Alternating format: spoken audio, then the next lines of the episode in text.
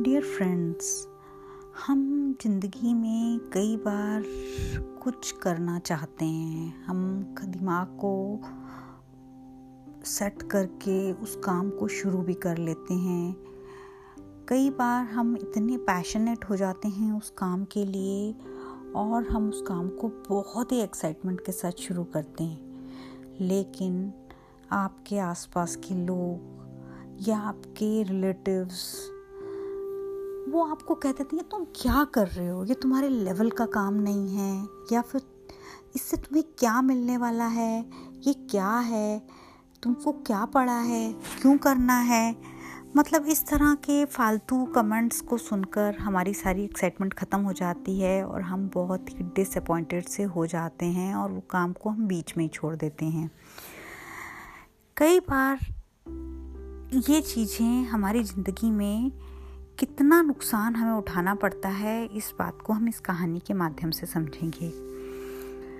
Hello friend ज़िंदगी के रंग बिट्टी के संग में आपका स्वागत है। आइए कहानी सुनते हैं। एक मकड़ी थी। उसने आराम से रहने के लिए एक शानदार जला, जाला बनाने का विचार किया। सोचा, इस जाले में खूब कीड़े, मक्खियाँ फंसेंगे और उन्हें मैं खाऊँगी और खूब मज़े से रहूँगी। उसने कमरे का एक कोना पसंद किया और वहाँ जाला बनाना शुरू किया। आधे से ज़्यादा जाला बनकर तैयार हो गया। मकड़ी बहुत खुश हो रही थी। तभी उसकी नज़र एक बिल्ली पर पड़ी। बिल्ली हंस रही थी। मकड़ी को बहुत गुस्सा आया। वह बिल्ली से बोली, क्यों हंस रही हो? बिल्ली बोली, हंसूं? नहीं तो क्या करूँ? मक्खियाँ तो यहाँ हैं नहीं। ये जगह तो बिल्कुल साफ़ सुथरी है। यहाँ कौन आएगा तेरे जाले में?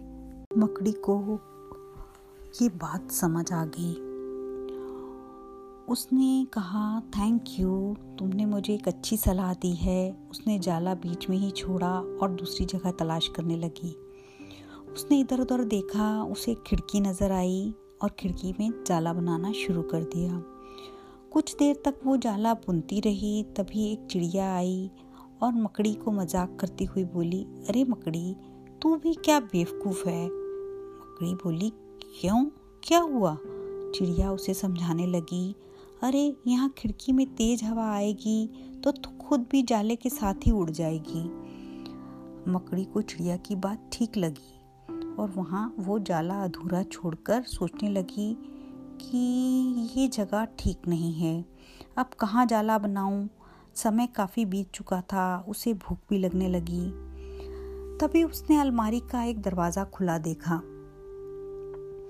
और उसमें जाकर जाला बनाने लगी। जाला बना ही रही थी, तभी उसे एक कॉकरोच नज़र आया। उसने, वह बड़ा अचरज होकर उसे देख रहा था। मकड़ी से पूछा, इस तरह क्यों देख रहे हो? कॉकरोच बोला, अरे, तुम यहाँ जाला बनाने आई हो? ये अलमारी तो कब की बेकार पड़ी है। कुछ दिनों बाद इसे बेच दिया जाएगा और तुम्हारी सारी मेहनत बेकार हो जाएगी। यह सुनकर मकड़ी ने वहाँ से हट जाना ही बेहतर समझा।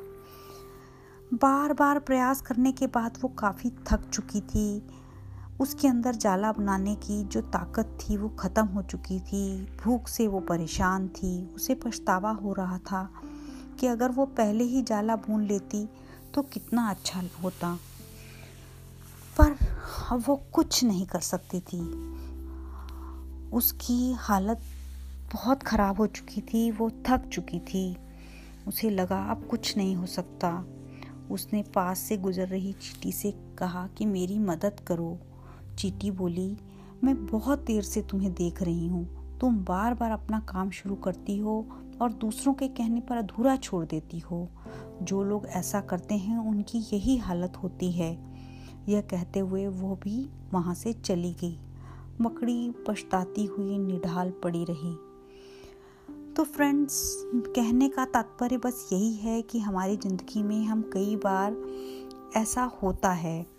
हम कोई काम शुरू करते हैं और शुरू शुरू में हम उसके लिए बड़े ही उत्साहित होते हैं। पर लोगों के कमेंट्स और या व्यंग सुनकर हमारा उत्साह कम होने लगता है। हम अपना काम बीच में ही छोड़ देते हैं।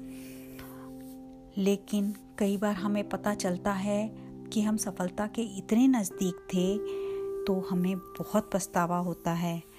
तो हमें अपनी सोच को बदलना होगा, क्योंकि हम बदलेंगे तभी युग बदलेगा।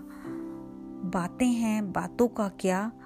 हमें अपने काम पे ध्यान देना होगा। धन्यवाद।